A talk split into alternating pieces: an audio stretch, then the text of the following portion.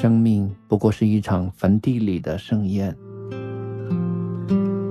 饮吧，唱吧，死亡就微笑着翩翩飞临。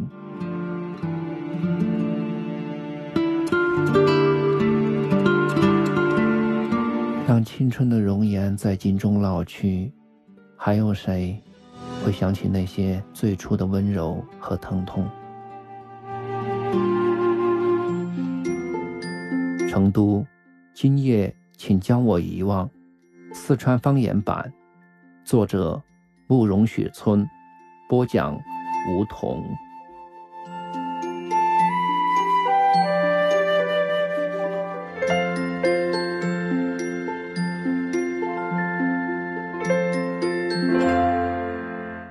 第二十四集，周卫东和刘三儿打起来了。我正在办公室头睡午觉，迷迷糊糊听到外头吵吵嚷嚷的，推门出去看见一群人围到大厅头。刘三儿扎到钉子布，脸上青筋暴起。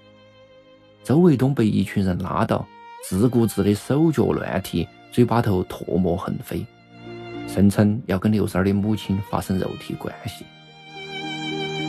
董胖子在我前头撅到个大屁股，劝了半天，周卫东也不睬他，气得直打饱嗝。转身看到我，他来劲了，说：“都是你部门的人，你来处理。”我斥了他一句，说：“刘三儿不是你的忠实走狗吗？我才不管，让他们打去。”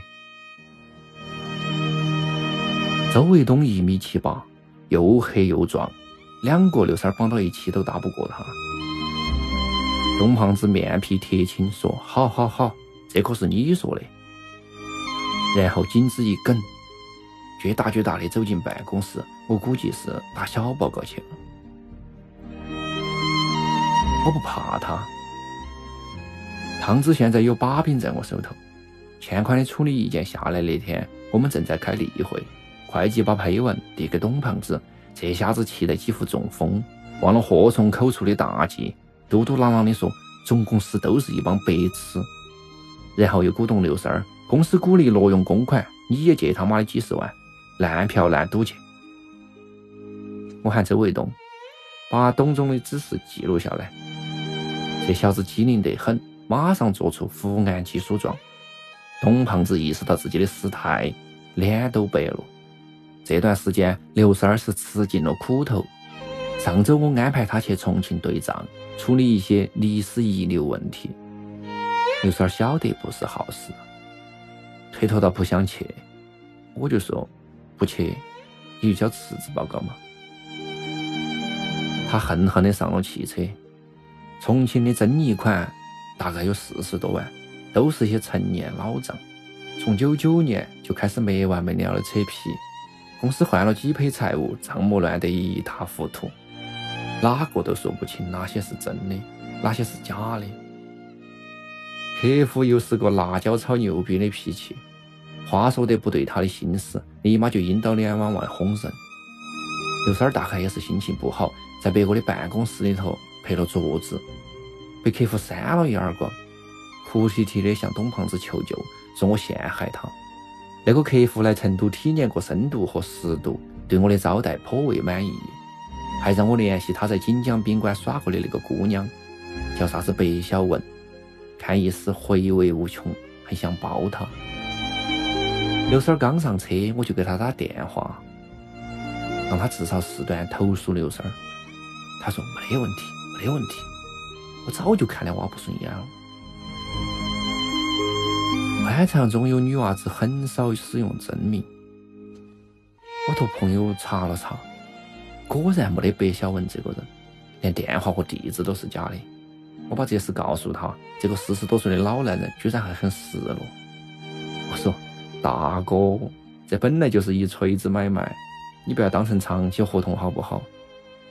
他也笑了，然后盛情邀请我去重庆，说重庆的妹子别具风采，叫床都带着麻辣味。我心头明白，他是想吃那几十万的货款。这段时间他一直要我去清账，奸商奸商无利不起早。不贪图我们公司的钱，他哪儿来那么高的积极性呢？刘婶儿回来后，我把客户的投诉状拿给他，问他咋个办。他翻到白眼儿将我的军，说：“有本事你去重庆把货款要回来，那样免职降薪我都没得二话。”重庆我去过无数回了，美女、火锅、歌乐山的辣子鸡早都有领教。这个城市和成都比，坦率，但是缺少温情、幽默，而经常烦躁。去年八月份，我住在小洞天酒店，闲来没得事，在大街上闲逛，听到一男一女对话。男的问：“为啥子走恁个急？”女的张口就说：“屙尿。”我几乎栽倒，回头看看，还是个面目姣好、身材性感的大美女。晚上去夜总会，喊了一个五官像钟丽缇的姑娘，我搂到她摸索了几把。姑娘不高兴了，斥责我：想弄你就脱裤儿，想唱歌你就坐稳了唱，抠啥子嘛抠，令我很是羞愧。客户开到他的公爵王到陈家坪接我，旁边坐了个中学生模样的小姑娘，我问是不是他女儿，他呸了一声，说这是老子的新情人，我一阵恶心。想到他舔到肚子、跑到小姑娘身上的情景，差点把腰花都吐出来。这瞎子有暴力倾向。上次在兰花歌厅，有个小姐嫌他口臭，他上去就是一个耳屎，打完了还骂骂咧咧的，形象十分可鄙。毕业这些年，我的一个明显变化就是不再冲动。我们大学的时候总结出几条：大丈夫有所必为。其一。就是男人对女人动手，那是一定要挺身而出的。老大的名言：女人是拿来用的，宁动两把，不动三把。两把是嘴巴和那个巴，第三把是巴掌。而现在，为了生意，为了那可能存在的一点回扣，我居然还和这种人称兄道弟，帮他选女人，跟到他一起吼那个有洁癖的姑娘。恨不得自己也上去打一耳光。想一想，真是觉得可耻。晚饭在万豪酒店吃，光一道鲍鱼就四百多块。期间他喋喋不休地批评我们公司，说你们管理不善，却让客户吃苦头，惹毛了老子不跟你们做了。我说行啊，一年七八十万的纯利润，你要舍得丢下，我马上就去找别个。他立刻傻了。这就是我强过刘三儿的地方，跟客户不能光讲好听的，关键时候也要敲打敲打。又叫哥哥又抄家伙，那才是高手，否则他就以为你是软蛋。他捅了一下小情人，小姑娘面带微笑的帮他打圆场，走到我身边跟我倒了一杯五粮液，手指尖尖，皮肤白嫩。我打量了一下他，最多十六岁。一脸稚气，还有点纯真的羞涩，忍不住在心头大叫可惜。我的目的也不单纯，四十多万纠纷货款，有十二万是结结实实的，这个一定要拿回来。剩下的三十几万他不给也行，但至少要拿钱堵住我的嘴。这瞎子比哪个都贱，应该猜得到我打啥子主意。现在摆出生猛的姿态。都是吓我的，无非想谈价钱的时候多一点主动而已。我的理想价位是五万，拿五万换三十几万，还是很便宜了。这老小子，不义之财到手，不晓得他又要祸害多少良家妇女。吃完饭，我们找了个茶馆，他借过把小情人支出去，得意的问我：“咋样？很嫩吗？”我说。小心判你个奸淫幼女罪，在号子里头放几十年的哑炮。他哈哈一笑，直奔主题，说：“那四十几万咋个办？你拿个主意。”我喝了一口香醇的毛峰，笑眯眯的把球踢回给他。还是你先说，你一个月前就开始像发情的一样催我，肯定早算计好了噻。这些年身经百战，跟供应商、经销商、广告商、保险商谈判过无数次，跟形形色色的人砍过价，历练出一身刀枪不入的本事。我的客户最怕我来给他上课，经常是说到说到，猛然发现，咦，我啷个又遭你绕进去了？其实诀窍只有两个：一是后发制人，先让对方发球。而是拼命藏住自己的底牌。最有成就感的一次，就是跟纱帽盖的配件商谈进货。那是个三十多岁的女老板，合同签完后，她几乎哭出来，说没见过我那么狠的人，搞得她又要空忙一年。那个女老板是纱帽盖的街花，她老公比她大二十多岁，是成都市第一批百万富翁之一。我当时色眯眯的盯到他的胸脯，心头罪念横生，想：你要是对你的老公不那么忠诚，我肯定不会让你空忙，一定让你充实。客户说我们的公司管理混乱，重复记账，那四十多万根本就不存在，要求我们公司单方面调账，把四十多万一笔勾销。我笑得差点喷他一脸茶水。说大哥，你真把我当成瓜娃子了。要是真像你说的这个样子，我们还坐到这儿谈啥子？他说：“那你说啷个办？”我掏出厚厚一沓文件，说：“我这儿可都是真凭实据，四十三万起，一个子儿都不能少。”他有点不高兴，说：“你干脆去抄我的家算了。”我笑一笑。晓得该唱正戏了，说我也没得办法。你晓得，我只不过是一个打工的，钱一分钱都装不到我的荷包头去。但是职责攸关，你当大哥的也要体谅体谅兄弟噻。都是明白人，话说到这儿就算是到头了。我端起茶杯，偷眼观察他的反应。他沉吟了半天，问我要好多。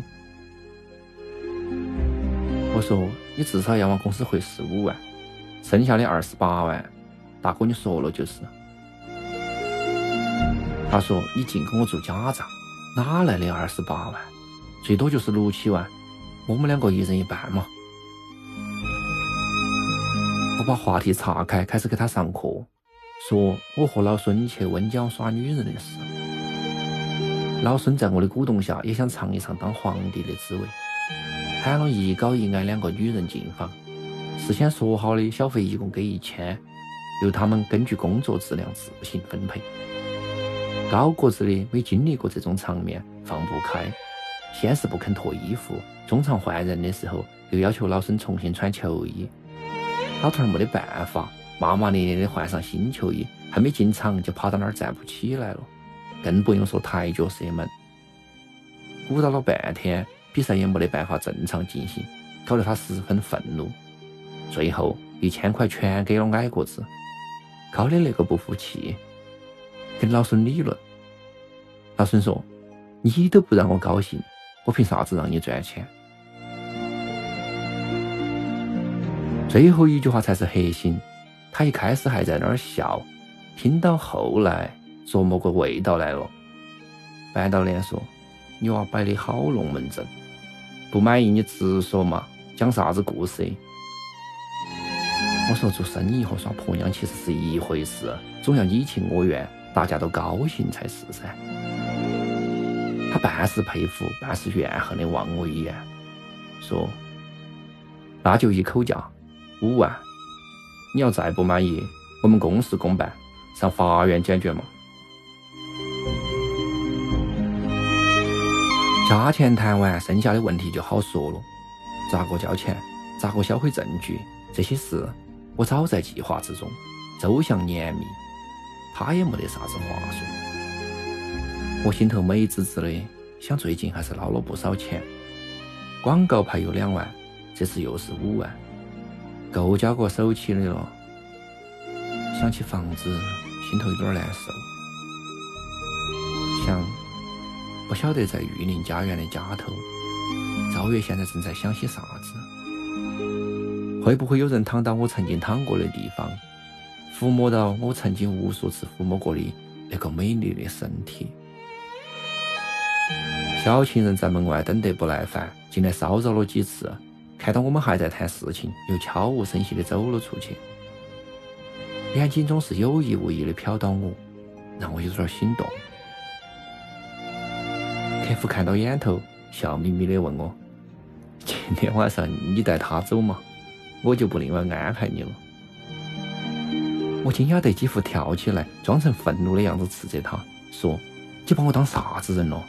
君子不夺人之美，这事杀我脑壳也不干。”他点上一支特衬衫舞，笑眯眯的说：“你娃不要装了，一晚上都盯到他看，你当我是瞎子啊？”现在又来装正经，接着介绍小情人的特长，说他歌喉婉转，七窍贯通，十八般武艺精熟，尤其擅长伏虎骑射。我心一下子就活起来了，看了一眼小情人，他正笑眯眯的看到我，眼睛弯弯，小嘴嘟到，像日本卡通巨头的小精灵，很是可爱。外面下了点小雨，街上行人渐渐稀少。小情人撑开一把小花伞，我搂着他的肩膀，慢慢走过长街，经过几家门前冷车马稀的时装店，他忽然拉到我的手，哀求的望到我：“陈哥，你给我买条裙子好不好？肯定不超过一百块。”我有点心痛，说：“你进去挑嘛，我在这儿等到。”高兴地跑了进去，不到十五分钟，先后试了四条长裙，一扭一扭的过来征询我的意见，问我好不好看。我想到以前陪赵月逛春熙路的时候的情景，我们拉到手在人群头挤来挤去，我嘟嘟囔囔的发牢骚，他就要举着粉拳殴打我。这样想到，心头就像装了块大石头。慢慢的沉入水底，好看哇？小情人问。眼泪一下子涌上眼眶，我扭过头去，用力的眨巴眼睛，想起另一张微笑的脸。赵月以前也是这样子问我，好不好看？好不好看？打好多分儿？给小情人买了两条裙子，花了二百六十块。回酒店后，他高兴的凑到我耳边说。你真好，今天我啥子都听你的。我心头突然涌上一股莫名其妙的恨意，一把把他扔到床上，二话不说就开始撕扯他的衣服。他可能没料到我会这么粗鲁，一面慌乱的推拒，一面提醒我注意拉锁和挂钩。你不要急嘛，我自己脱好不好？我像被电打了一下。突然静了下来，像根木头一样的杵到那儿，心头说不出的难受，鼻子酸酸的。想起我和赵月的初夜，他紧紧的搂到我的脖子，问我：“你爱我吗？你爱我吗？”我穿上衣服，说：“你回家去吗？”小情人愣住了，一脸为难的样子。说陈哥，是不是我惹你生气了？你原谅我嘛，我年纪小，啥子都不懂。我说不是你的问题，我想回成都了。